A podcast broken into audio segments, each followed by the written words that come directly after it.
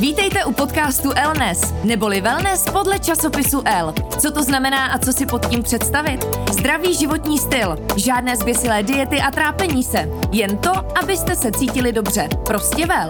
Já jsem Zorka Hejdová a každý čtvrtek vás budu seznamovat se zajímavými hosty, kteří mají na to téma co říct a můžou vás inspirovat.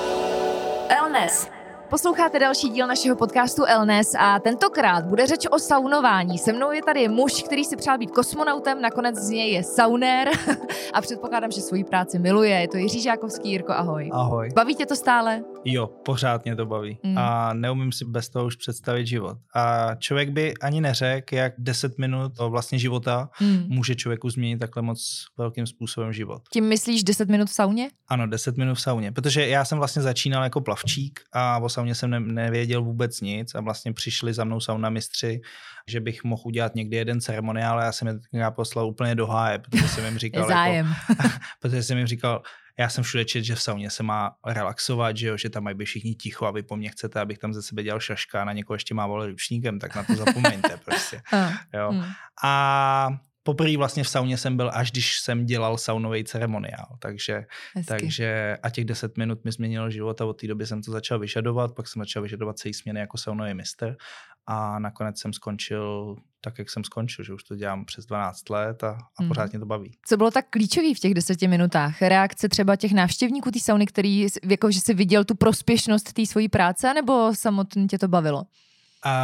To byla asi kombinace věcí. Ta atmosféra je tam hodně specifická, protože na jednu stranu celá ta pozornost je upřená vlastně na toho saunamistra, ale to není jakoby to hlavní. To hlavní je, že člověk vidí, že těm lidem to dělá dobře. To je pro mě asi jakoby to nejdůležitější. Stejně jako jsme se v podcastu bavili o otužování, mě zajímá i saunování. Proč se saunovat, jaký to má účinky na naše tělo? Tak, sauna je prospěšná z několika důvodů. Třeba zvyšuje se viskozitost kloubních chrupavek, relaxují se svaly, vyplavuje se kyselina mléčná například po cvičení. A asi ten hlavní důvod, který je, tak je zvýšení nespecifické obrany schopnosti vlastního organismu. Je to způsobený tím, že vlastně když se tělo saunuje, tak je zvýšená teplota toho těla a tělo si myslí, že je nemocný a proto vytváří víc bílých krvinek na svoji obranu. Jak se správně saunovat? To byl i jeden z nejčastějších dotazů našich posluchačů na Instagramu. Je nějaký vůbec manuál, nějaký návod? Návod určitě jako dogmatický pravidla nejsou, protože saunování je víceméně pocitová záležitost. Když jsem v sauně například 5 minut a už mi tam není dobře, tak tam nebudu zůstávat dalších 10. Když jsem v sauně 20 minut a ještě potřebuju prostě se dohřát, protože cítím, že ještě jako prostě můžu, tak tam ještě 5 minut můžu zůstat. Co se týče ochlazování, tak to by mělo být postupný. Měli bychom začínat od končetin, pokračovat přes tělo a hlavu. Potom si můžeme dát ochlazovací bazének, ve kterém bychom ale neměli zůstávat moc dlouho, aby tělo neupadlo do teplotního šoku. A odpočívat bychom měli 1,5krát až 2krát tolik, co jsme byli v té sauně. Já rovnou budu reagovat na to, co říkáš. Strašně mě zaujalo, že ochlazování by mělo být postupné, protože když přijdeš do těch saunových světů a podobně, tak každý skáče rovnou prostě šipky do těch ledových bazénků, hlava nehlava, takže to je vlastně špatně.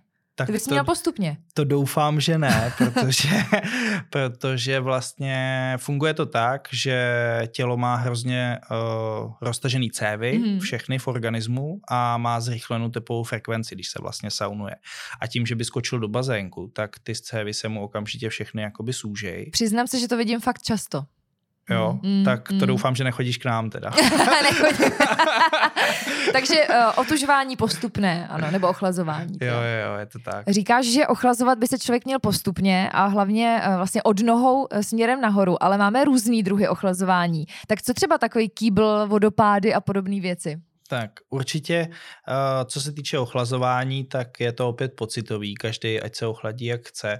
Existují mlhostroje vlastně, který vytváří takovou mlhu, která ochlazuje, pak jsou klasické sprchy, pak může být vědro, vodopád a takovýhle věci. Problém třeba u těch vodopádů a u těch věder je to, že míří vlastně jakoby prvně na hlavu, takže ochlazují zase jakoby první hlavu, což by úplně být nemělo a když si to necháme třeba kapat na záda a na končetiny, tak je to dobrý. A já si třeba neumím představit nic lepšího, než jako po sauně prostě si jít stoupnout do vodopádu, roztáhnout ruce a cítit se nejvíc free. Jako. To samý nějaký ledový jezírko, že jo? Do kterého se vrhneš. Já třeba ledový jezírko až tolik jakoby nevyhledávám, ale je to spíš kvůli tomu, že já jsem v té sauně jakoby hrozně rozhicovaný a nechci se zase schladit tak prudce a je to právě kvůli tomu, abych neupadl do toho teplotního šoku, protože se mi pak třeba někdy motá hlava a tak a není to úplně dobrý, takže já se ochlazuju hodně postupně. A jak často do sauny chodit? Doporučený postup, je to zase díky té obrany schopnosti bílé krvinky vydrží v organismu 3 až 4 dny, nebo 2 až 4 dny, tak by to bylo dobrý 2x až 3x týdně, aby se vlastně ta úroveň těch bílých krvinek pořád obnovovala. Samozřejmě pokud na to někdo není a bude jednou týdně, tak to jako úplně nevadí, že jo.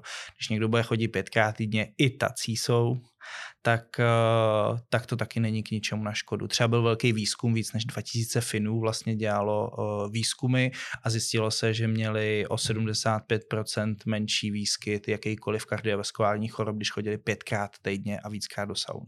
Tak na imunitu to má určitě super vliv. Nicméně co takový ty extrémy, když třeba člověk nechodí pravidelně do sauny, pak vyjede někam na hory na nějaký wellness pobyt a najednou chodí přesně třeba každý den, to znamená 5x do týdne, může to být spíš škodlivý pro naše tělo? Tak tam strašně záleží na tom, co to tělo jakoby snese, protože pro někoho už 2 návštěvy v sauně můžou být jakoby hrozně zátěžový a to srdíčko může dostávat docela záhul.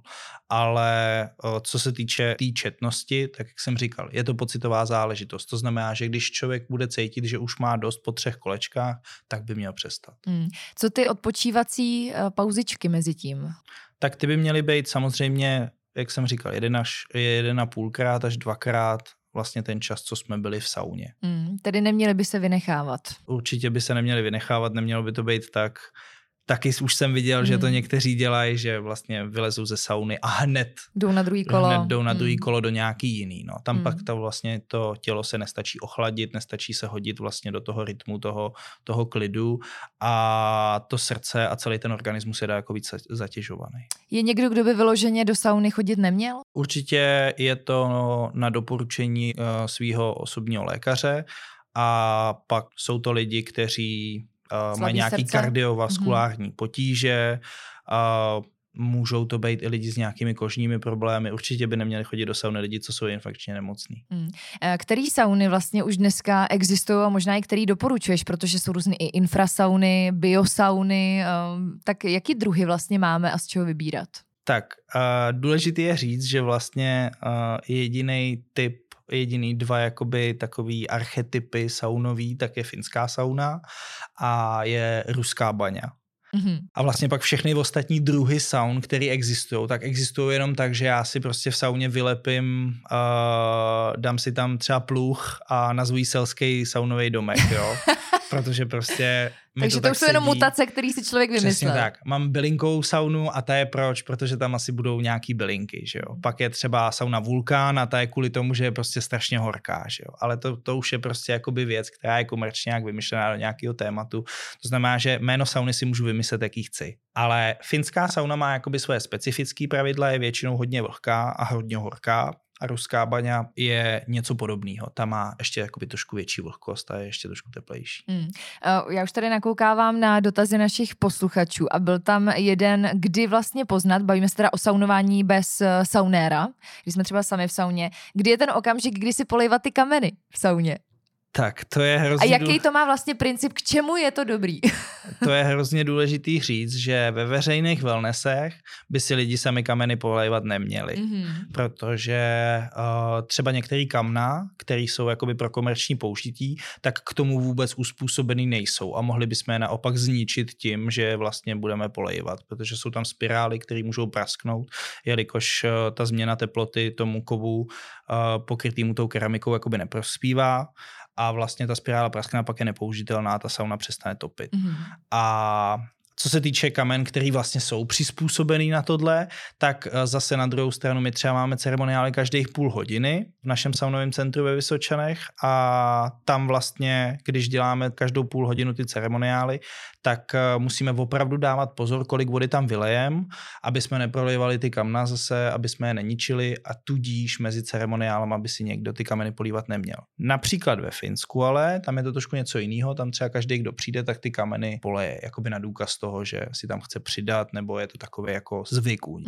Co to udělá mimochodem s tou teplotou a se vzduchem v té sauně? Tak určitě to sníží tu teplotu, ale zvýší to vlhkost a daleko víc to zvýší pocitovou teplotu, která může pak dosáhnout až takového toho, že člověka to úplně všude štípe a tak, a to jsou takový pak ty extrémy, že jo. Jak se v roce 2010 dělalo mistrovství světa v saunování, kde vlastně každou minutu se přilil litr vody na kamna ve 110 stupňové sauně a jeden finalista umřel, druhý skončil na 6 týdnů v komatu a od té doby se to nesmí dělat, že jo. Šílenost. Takže to rozhodně nedoporučuji. O mistrovství tak ještě bude řeč, ale mě zajímá i kdy se saunovat z hlediska denního času. Kdy vlastně ta sauna nakopne, kdy naopak může utlumit, jestli i tady fungují nějaký pravidla doporučení. Tak, co se týče té denní doby, tak většinou je to tak, že člověk by z té sauny měl odcházet trošku víc svěží, než jak do té sauny přicházel. A pokud už se člověk saunuje a pak jde jakoby z toho saunového centra pryč a je takový unavený a to, tak je zjevný, že to asi jako trošičku přehnal třeba. Nebo té sauny měl prostě moc. A večer samozřejmě záleží na tom i taky, jaký ceremoniály třeba budu navštěvovat. A když půjdu na ceremoniál, na kterým bude hrát DJská muzika, budou tam krásný světla, že jo, tak prostě mě to navnadí a půjdu potom třeba někam na diskotéku a budu navnaděnej po celou noc. A zase, když mi někdo pustí meditační ceremoniál se zpívajícíma mísama a sting show z koši, což jsou takový hudební nástroje, které vyluzují hrozně hezký vibrace a zvuky, tak prostě se mi bude chtít spát. Těch saunových ceremoniálů je strašně moc. Dá se říct, že vlastně ta inspirace nekončí, že pořád můžeš vymýšlet něco nového. Já si myslím, že je pořád jakoby v čem se zlepšovat, protože za prvý jakoby technologie jde stále kupředu a i v těch saunách vlastně my máme pořád víc možností, jakoby jak zaujmout ty klienty. A za druhý, každý saunamistr je úplně ojedinělej. Má jiný set vlastně triků s ručníkem, který provádí, má jinou hudbu, kterou rád poslouchá. Máme i hodně jakoby saunamistry, který poslouchá jakoby hodně alternativní muziku. To znamená, že třeba máme teďka saunamistra, který si vytvořil vlastně ceremoniál z písničky od nějakého skladatele, který vlastně dělá jenom ze zvuků. To znamená, že třeba měl psaní dopisu a to psaní dopisu bylo přidané vlastně do nějakých beatů a celý to vlastně udělal jako hudbu na ceremoniál a bylo to naprosto skvělý. Každopádně představ si, že třeba nás poslouchá někdo a já vlastně jsem v téhle skupině, protože se teď trošku stydím, ale nebyla jsem ještě na saunovém ceremoniálu. Kdo nezažil tu atmosféru? Umíš vůbec popsat, co se tam vlastně odehrává, jak to funguje? Já vždycky říkám na tohleto, že člověk musí jakoby to zažít, aby to jako pocítil. Protože já to teď tady můžu říct, ale ty mi třeba neuvěříš, pak ti to můžu ukázat, jak to vypadá na videu a ty už si to jako nějak tak představíš, ale nemůžu ti tady ukázat to teplo, nemůžu ti tady ukázat ty vůně, nemůžu ti tady ukázat vlastně ty triky jako takový, protože s sebou nemám ručník, to je možná škoda. Velká. Já čekala, že v něm přijdeš. Jo.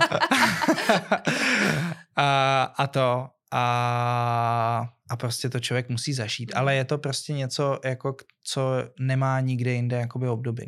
Nedá se to jakoby s něčím srovnat. Je to prostě to teplo v kombinaci s těma vůněma, který sedí do té muziky a ten saunamistr tam přináší nějakou energii, tak je to celý takový, že člověku se začnou vyplavovat endorfiny, je to hrozně příjemný pocit prostě. Když se dívám na videa nebo fotky z tvých saunových ceremoniálů, tak seš různě i maskovaný, malovaný. Mně to přijde i někdy jako, že seš trošku herec.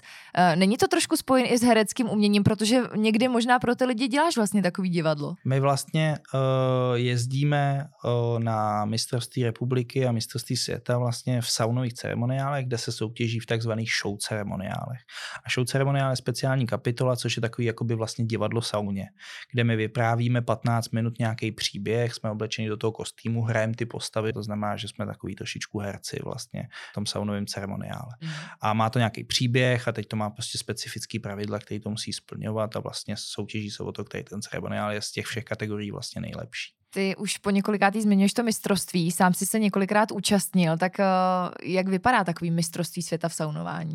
No, nejdřív je kvalifikace, takzvaný mistrovství republiky, kde vlastně my se kvalifikujeme, první tři jedou vlastně na mistrovství světa a to se probíhá tak, že člověk má 15 minut v té sauně na přípravu, musí si připravit všechen ten ceremoniál, pak vlastně se začíná, člověk odprezentuje ten svůj ceremoniál a pak má 5 minut na úklid a vlastně hodnotí se ze všech těch kategorií, tam třeba profesionalita, intenzita tepla, distribuce vzduchu a tak dále. To znamená, že všechny tady ty kategorie se hodnotějí.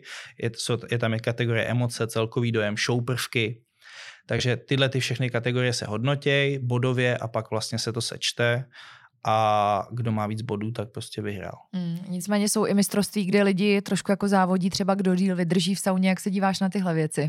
Tak a tohle už se právě neděje, že jo, od toho roku 2010 a já si myslím, že je to prostě jedině hazard se životem, jako proč prostě dokazovat si, kdy kolikrát vydržíme v sauně. Já když jsem byl mladší, tak jsem taky jsme si hráli na to, kdo vydrží díl v sauně a taky prostě přišli nějaký lidi a říkali mi, že mám studený ceremoniál, tak jsem jim tam zatopil a 25 minut jsem jim tam to nahříval a řekl jsem, že odejdu poslední a málem jsem došel po svejch, jo, takže prostě jako nemyslím si, že by to bylo zrovna jako věc, která by měla přitahovat pozornost nebo být nějaká jako záslužná nebo vzorová jakoby pro ostatní.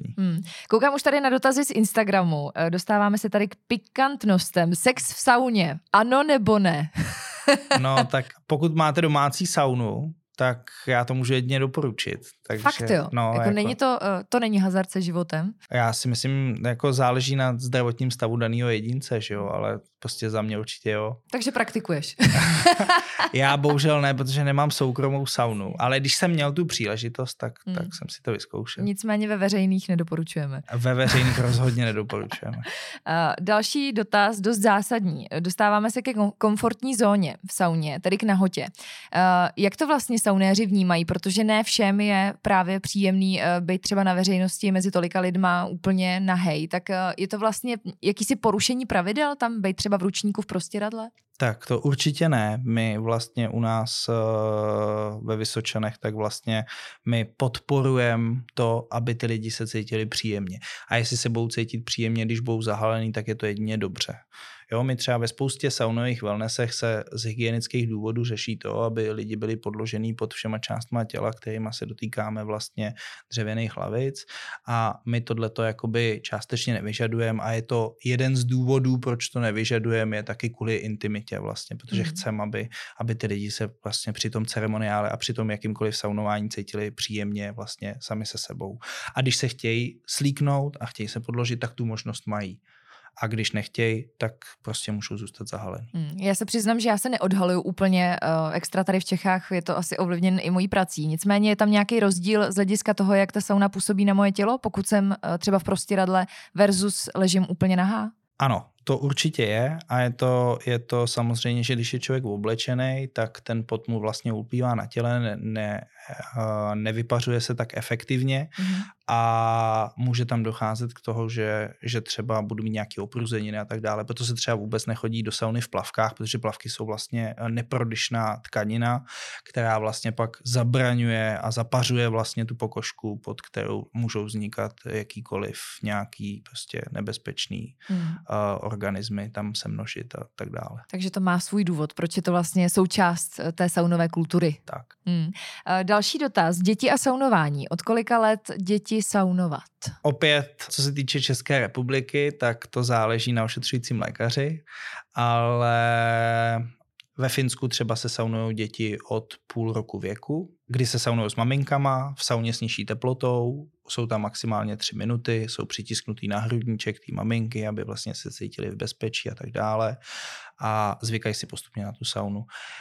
Já si myslím, že v našich podmínkách, to je můj jakoby osobní názor, by děti mohly chodit, začít do sauny třeba od 3-4 let a opravdu jako opatrně, protože děti mají úplně jinou termoregulaci, nemají třeba ještě úplně vyvinutou, mají úplně jiný fungování toho organismu, proto třeba i věda vlastně v medicíně je pediatrie a zároveň jsou jiný vlastně obory pro dospělí lidi, protože dítě funguje jakoby úplně jinak než vlastně dospělej a proto bych s tím byl strašně opatrný. A důležitý, jedno z nejdůležitějších pravidel vlastně, který je při saunování s dětma, že když se jdeme saunovat s dětma, tak se my saunujeme s nimi a ne, že se děti saunují s námi.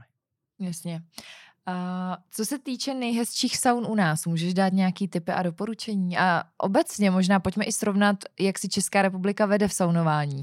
Samozřejmě s Finskem si asi nemůžeme úplně porovnávat, ale třeba v Evropě to je paradoxní, protože co se týče Finska, tak tam žádný jako extra vymóděný sauny nejsou. Aha. Moc, protože oni to tam mají jako spíš tradiční a mají tam takový jako specialitky, jako třeba sauna na jezeře, která je postavená na molu na jezeře, ale i to u nás už dneska můžeme někde najít, třeba sauna na Vltavě je takový typický příklad toho, že to jde. A pak, co se týče té krásy toho wellness, tak já bych mohl doporučit určitě saunový centrum v Brně, který je fakt jako skvělý a myslím si, že jakoby asi nejhezčí saunový centrum u nás a jedno z největších. Co se týče i těch ceremoniálů, čerpáš třeba nějaký trendy ze zahraničí? Sleduješ, jak se to dělá jinde? Tak my objíždíme pravidelně jakoby se svýma saunamistrami, jezdíme vlastně na zkušenou v uvozovkách, jezdíme po celé Evropě po eventech a vlastně sbíráme tu inspiraci a zase někteří se inspirují od nás a jezdíme na různý kurzy, školení.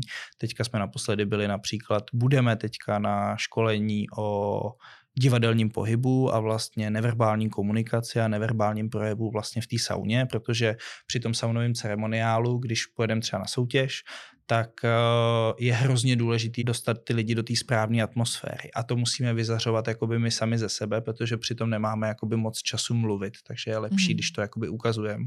A hlavně to pochopí všichni, protože když třeba pak pojedu do Nizozemska, kde bych musel ten ceremoniál dělat třeba v angličtině, tak je pro mě lepší ty věci ukázat neverbálně, protože tomu rozumí úplně každý. Ty jsi sám říkal, že tě k téhle práci zavedla doslova náhoda. Jak je to vlastně se saunérama v České republice? Je o to povolání zájem, nebo často školíš i mladý saunéry, tak jak to vnímáš ty? Je to na vzestupu, nebo spíš to upadá? Já si myslím, že právě naopak, že je to hodně na vzestupu a že já mám třeba jednou denně mi přijde e-mail o tom, že by se někdo chtěl stát saunovým mistrem. Jednou denně? Tak to je spousta saunových mistrů potom. No, ale já už mám plno. Jasně. Takže už to posíláš dál jenom. Takže říkám, že mám plno a že se můžu ozvat třeba za měsíc a tak. A jsou třeba maily, které mi chodí 3-4 měsíce po sobě, ale je o to jako docela zájem a začíná být čím dál tím jakoby větší. Problém je, že dneska ta ekonomická situace je taková, že najít opravdu jako člověka, který je víceméně kvalitní, tak je dneska hrozně těžký, protože nezaměstnanost je hrozně nízká a tu práci nemůže dělat jen tak někdo. Kladou se tam větší nároky na to, aby to ten člověk zvládal a zároveň je tam spousta informací, které si ten člověk musí pamatovat. Kolikrát za sebou vlastně ty můžeš jít do sauny za ten den, kdy děláš saunový ceremoniály? U nás v saunovém centru máme maximum 5 ceremoniálů, který může člověk za tu směnu udělat. Každopádně už jsem si vyzkoušeli 10 a není to úplně příjemný. A jaká je ta cesta vlastně k tomu stát se saunovým mistrem? Správně říkáš, že nemůže to dělat každý, musíš tam mít určitý předpoklady. I jedna je fyzička, co dál třeba? U nás máme vlastně 3kolový výběrový řízení, kdy vlastně spíš než jakoby na to, co člověk předtím dělal a tak koukáme vlastně v prvním kole je klasická osobní schůzka, kde vlastně ty lidi se snažíme poznat, jaký to jsou lidi, jestli třeba mají trošku extrovertní chování, protože potřebujeme takového trošku showmana, aby se vlastně nestyděl před těma lidma a tak.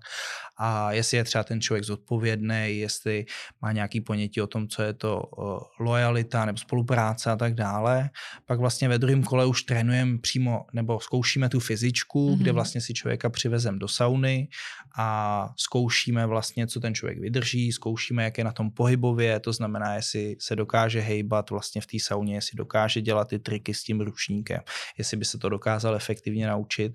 A pak ve třetím kole vlastně, když k tomu dojde, protože k tomu moc nedochází, protože těch lidí se vyfiltruje většinou jakoby hrozně moc, tak ve třetím kole už ten člověk přijde a přinese si třeba vlastní jednu písničku a na tu si zkusí vlastně udělat ten zkušební ceremoniál. Takže chce to i nějakou určitou dávku fantazie, že aby nebyly ty rituály trošku nuda, ale aby přicházel s novými nápady. Tak, já bych řekl, že to chce spíš jako, aby ten člověk měl svůj styl. A toho se držel, protože většinou je to o tom, že když těm lidem je něco příjemného, tak dokážu ze sebe vydat to nejlepší. Kdybych já měl jakoby každému saunamistovi říkat, jakou hudbu si má třeba připravit na ceremoniál, tak by je to moc nebavilo, si myslím. Jirko, kam si myslíš, že se saunování bude ubírat? Řešíte třeba i nějaký nový technologie a inovace vůbec v tomhle, nebo je to po vzoru Finska prostě tak nějak tradiční a jede to? Jo, tak my určitě nejdeme po vzoru Finska. Finové se nám trošku smějou, že tady děláme děláme saunový ceremoniály, protože oni nic takového nedělají a považují to jako za nějaký úplně jako výmysl prostě nějaký západní civilizace a kde si to si. Víc projektů nás teďka čeká. V budoucnu se chceme zaměřovat na takzvaný vykuřovadla, což jsou vlastně buď pryskyřice nebo různý dřeva, které jsou aromatické a které budeme vlastně pálit v sauně a z toho bude ta vůně. Pak máme například rozšíření meditačních rituálů, což jsou právě rituály, které obsahují vlastně ty hudební nástroje. Vlastně nemáme v nich žádnou hudbu a hrajeme na nich s těma hudebníma nástrojema sami, takže to teď chystáme v nejbližší době. Já jsem zmiňovala, že ty jsi v podstatě něco taky jako herec nebo showman, ale není v tom taky dávka psychologie? Přece jenom každý den se potkáváš se spoustou lidí, kteří tam jdou za nějakým relaxem, dochází tam třeba k nějakým výměnám energií i vůči tobě? No tak třeba já vím, že ze začátku bylo strašně těžké jako mávat na nahý lidi, že to byl jako docela problém, ale postupně se to přerodilo a mě třeba teď, když přijdou i hezký jako holky, tak prostě těch už jsem viděl, že jo, XY, tak prostě, tak prostě už to není takový, jako to bylo tenkrát, když jakoby jsem s tím začínal. Když tak tam byla už nějaká... prostě, když vidím hezkou ženskou, tak si řeknu, jo, je pěkná, ale to je jako celý, protože k tomu prostě už přistupuji nějakým způsobem profesionálně. Když vidím jakoby třeba začínající saunamistry nebo i některý klienti, že jo, tak ty prostě nemůžou odtrhnout oči občas. A je to tak, že nejsou jenom voškliví ty, co se slíkají, ale i hezký holky se slíkají a tak. A ono člověk zase si to vykompenzuje, protože mává na hezkou holku a líbí se to a pak jde vedle, že jo, a tam se mu někdo třeba nelíbí, je tam starý chlap, že jo, a už to zase prostě není to, co by ten člověk vyžadoval, takže ono se to tak nějak vykompenzuje, ale... Tak jako tak tebe to rozhodit nesmí, ty musíš prostě pořád podávat stejný výkon tak, a dělat, přesně. Že tě to vůbec nebere. Tak. Nebo věnuju se těm lidem, ale nesmí to být tak, jakože... se věnuju sám sobě, když na ně koukám, ale že se věnuju. Dochází tam třeba i někdy k nějakým vyhroceným situacím? Tak já, jakož jsem takový docela temperamentní, tak a občas si udělám z lidí srandu jakoby v sauně, tak je pravda, že jsem pár vyhrocených situací měl. Ale... Že nepochopili for? Nebo... No, nebo prostě jsem se jim třeba zdál moc arrogantní, protože chápu, že na některý lidi můžu takhle působit někdy. A na to mám třeba už teďka koučku, se kterou na tom pracujem, takže si myslím, že je to na dobré cestě k tomu, aby se to jakoby zlepšilo. Ale co se týče zase na druhou stranu jako těch vyhrocených situací, tak někdy prostě člověk přijde naštvaný z práce a prostě mu jedou nervy a oni pak ty lidi kolikrát přijdou a řeknou, hele sorry, prostě jako tenkrát jsem měl blbej den a prostě mrzí mě to. A já jsem s tím úplně v pohodě, protože prostě to k těm věcem patří, protože v té sauně vlastně tak člověk to ze sebe jakoby dostane, spadne to z něj tím, jak prostě jako se uvolní a všecko, tak to najednou jde ven a prostě jestli se to vyventiluje tímhle stylem, tak prostě to tak má být a takže se stane někdy sem tam, že třeba někdo i z ceremoniálu odejde. To se stává naprosto běžně, protože některým je třeba moc teplo a prostě už chtějí jít ven a někomu se třeba nelíbí hudba, takže prostě jde ven. Tak já třeba, kdybych měl 10 minut poslouchat Evu a Vaška, tak nevím prostě, jestli zůstávám v sauně. Jo. Super. Jirko, já ti moc děkuju za rozhovor. K tobě do Vysočan určitě rádi dorazíme na návštěvu, i když, jak říkáš, asi je tam dost narváno. Budu se těšit. A přeju ti hlavně, ať tě to pořád tak baví. Tak jo, děkuju moc. Měj se hezky, děkuju. Měj se taky hezky, ahoj. No a my se s dalším tématem týkající se zdravého životního stylu těšíme v podcastu Elnes zase za týden. Tento podcast vám přináší Elle, nejčtenější módní časopis na světě.